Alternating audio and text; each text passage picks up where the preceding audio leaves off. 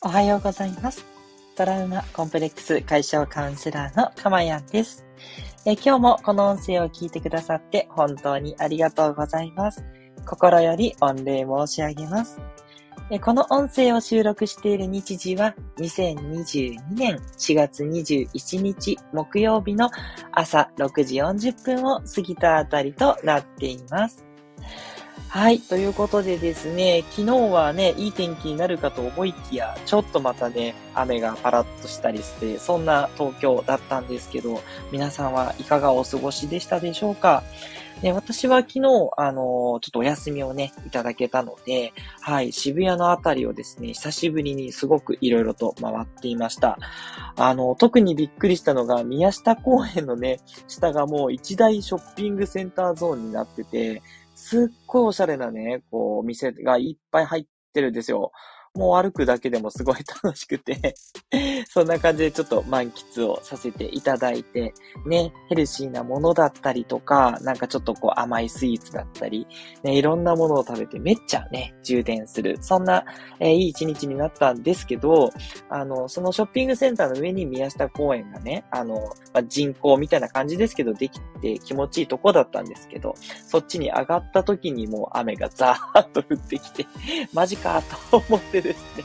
すぐに退散するみたいな、そんなね、えー経験でした。ね、もうちょっとね、公園を満喫したかったんですけどね、都会のオアシスみたいになってるので、いやー、もっと気持ちよくいたかったんだけどな、みたいな感じで、ちょっとね、残念に思いながらも、えーでも全体的にとても楽しめる、そんな一日でした。はい。えーではですね、えー早速始めていきたいと思うんですけど、この放送ではですね、えー私のこの癒しの声を聞いていただく今の幸せと、えテーマをですね、決めてお話をしていくんですが、そのテーマをですね、あなたが学ぶことで、え未来も自然と幸せになってしまう。そんなね、一挙両得なプログラムを目指していますので、どうぞ短い時間お付き合いいただけるととても嬉しいです。今日のテーマは、甘やかすのは正しい？というテーマでお話ししていきたいと思います。はい。えー甘やかすというとやっぱり悪い、ちょっとこう、イメージがあるかなと思いますし、あと、甘やかすっていうと子供に対してっていうのもあるんですけど、自分もありますよね。自分を甘やかす。あと、まあ、他人をね、甘やかすっていうのもあると思うんですけれども、じゃあ果たして正しいのかどうかっていうと、私の結論は正しいです。はい。しかも、できる限り甘やかそうということ、このレベルが私にはぴったりだし、世間的にもですね、大抵の方はそれが一番いいんじゃないかなというふうに思っています。自分も他人もできる限り甘やかすくらいで、日本人はちょうどいいんじゃないかなというふうに思ってるんですね。はい。もちろんね、あの、溺愛しちゃうみたいなね、そういうケースもありますから、絶対的な正しいというふうにはもちろん私も思ってはいないんですけれども、あの、ほとんどのね、大抵の方はちょっと厳しめかなと、まあ、私の自戒も込めてなんですけど、そういうところがあるので、できれば甘やかすといったところがおすすめです。では、それがなぜかっていうことなんですが、それは甘やかすというのは愛情だからなんですね。その愛情こそが人のパワーにつながるからなんです。甘やかすというのは相手、そして自分にも愛情を与えることになるので、それが頑張ろうとか元気でいようっていうそういうパワーになるからなんですね。甘やかすっていうね、言葉がね、こうちょっとどうしてもこう私の中に 悪いっていうね、イメージがこびりついちゃってますし、なんかこう甘やかしたらダメになるんじゃないかって思ってませんか？あの、私はほんとすぐそう思っちゃう、そういう世代なんでね、そう思っちゃうんですけど、これは幻想です。はい。甘やかすっていうのはダメになることじゃなくて、愛情を与えるっていうことだっていうふうに思っていただければいいと思います。はい。でもその甘やかしちゃったら、やるべきことをやらないのではって思ってしまう。まあ、特に子供に対してとかね。あと、自分もそうですけどね。甘やかしたらもうダラダラしちゃうじゃんっていうのあると思うんですけど、それはですね、逆なんですね。ちゃんと甘やかされれば、つまり愛情を与えられれば、やることをやるものなんですよ。はい。もうこれは、あの、とにかく私はやっぱり子供がいるので、子供に対してすごく実感してます。ね、もう勉強しなさいとかね、あれこれしなさいってね、怒ったりすると、一時的にやったりしますけど、やっぱりね、子供はやりたくてやってるわけじゃなくて、どちらかっていうと強制されてやってしまうので、これはね、あんまり長続きするパワーにはならないんですよ。で、それよりも、ちょっと甘やかして、ちゃんと、あの、いいよって言って、ただ、何時になったら、ねって時間を例えば決めてね、で、そしたら、ちょっと少しでいいからお勉強しようか、みたいな感じで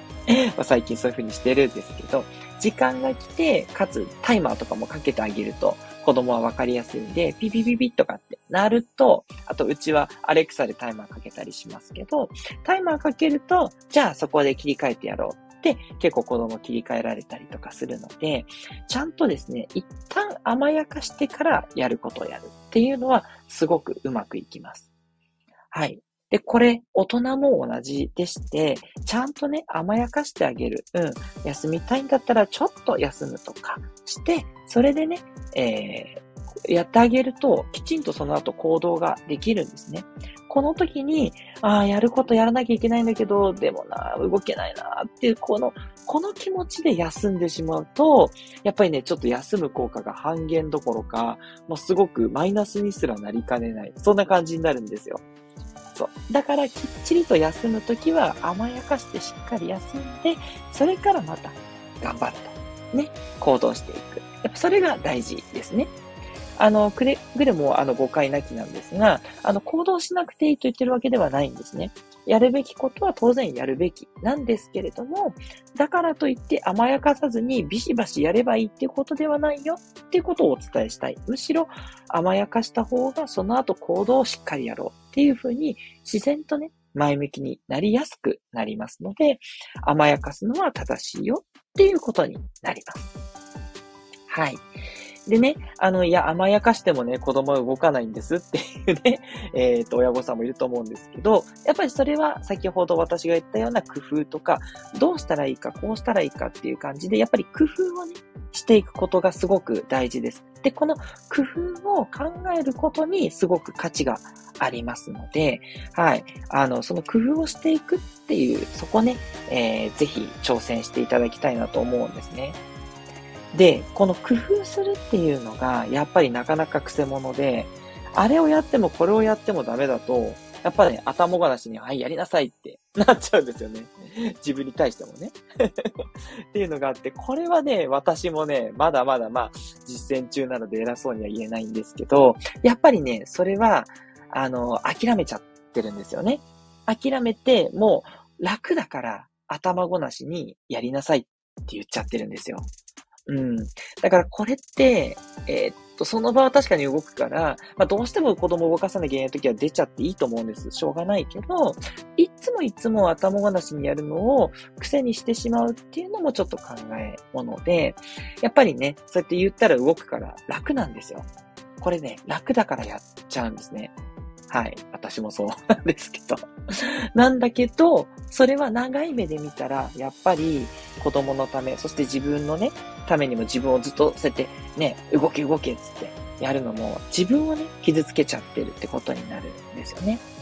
でもやっぱりそうじゃないと、そんな考えてられないっていうのもあって、で、それはもしかしたらなんですけど、やっぱりお疲れの状況、もう疲れちゃってるから、ね、あとまあ、時間がないって、まあ時間がないって言はしょうがないですよね。早く子供にやらせなきゃいけない。自分も仕事があってやらなきゃいけないって言ったらもう無知を打つっていうことあるので、その時はビシバシでもいいと思うんですけど、やっぱり常にそれだとね、人間本当にバテちゃうので、それがメンタルのね、不調にもつながったりするので、だけどやっぱなかなか頭ごなしになっちゃうって場合はお疲れのことっていうのが結構ありますので、やっぱりね、うまく休憩を取るっていう、そういうね、工夫もやっぱり必要になってきます。ね、あの、5分10分の休憩であれば取れないっていう方はいないと思います。どんなにハードワークで、かつね、ワーママでやってる、ワーパパでやってるっていう方であっても、絶対に5分10分の休憩って取れると思うので、しっかりとね、休むっていうことを入れていくってことと、やっぱりね、一番のおすすめは瞑想なんですよ。もうほんとすいませんね。連日瞑想、瞑想言っててうるさいんですけれども。でもね、やっぱり瞑想こそが私は最高の、最強の休憩だと思っていて、心が落ち着いてね、そして頭の疲れが取れるっていう、やっぱそういうのが瞑想なんですよね。ぱだらだらスマホを見てても頭が休まらないんで、気分転換には当然なるんですけど、やっぱりね、ちょっと頭の疲れは取れないっていうのが難点です。だし、心も結構乱されるニュースを見たりとか、娯楽もね、いいんですけどね、YouTube 見たりも私もするんでいいんですけど、やっぱりちょっと心がね、ざわざわしちゃうっていうのもあるので、どうもね、こう落ち着いて、じゃあ、あの、やるべきことやろうになかなかならなかったりするから、やっぱりね、瞑想が一番いいんですよね。ぜひね、ご自身の心地よい瞑想を探していただく。これがね、やっぱ一番いい休憩じゃないかなと思っていて、もちろんね、あの甘やかすので、それだけじゃなくて楽しいこととか、スイーツを食べるとかね、コーヒーを飲むとかももちろん OK なので、いろんな休憩を取りつつ、自分を甘やかしてから子供も甘やかしてでも行動させられるようにしていく。これがね、やっぱり正しい動きかなというふうに思っています。はい。ということで、ここでメッセージたくさんいただきました。ありがとうございます。えー、まずは、スコアさん、いつもいつもありがとうございます。えー、メッセージおはようございます。えー、甘やかしすぎとの境目が難しいです。といただきました。そうですね。でも、あの、スコアさんがね、どのように子育てされてるかもちろん私が把握してるわけではないんですけれども、あの、甘やかしすぎるくらいで大丈夫ですよ。あの、やっぱり親がね、愛情をかけてあげる。それこそが子供の原動力になる。で、これは綺麗事ではなくて、本当のことなので、甘やかしすぎだと思うぐらいで全然いいと思います。で、その中で、とはいえ、やっぱり自立をね、年齢によっては促していく。小学校のやっぱ中学年ぐらいからは自立を促していくっていうのも必要なので、一人でね、ちょっとずつできるようにやらせていくっていう、そのチャレンジも必要でね、あとお勉強も必要だし、何か学ぶっていうことも必要、あとお家のお手伝いとかもね。だから、それをうまくやらせる。うまくやらせてあげればいいと思います。はい。で、できなくてもいいんですよ。ちょっとまだ難しいよねとかね。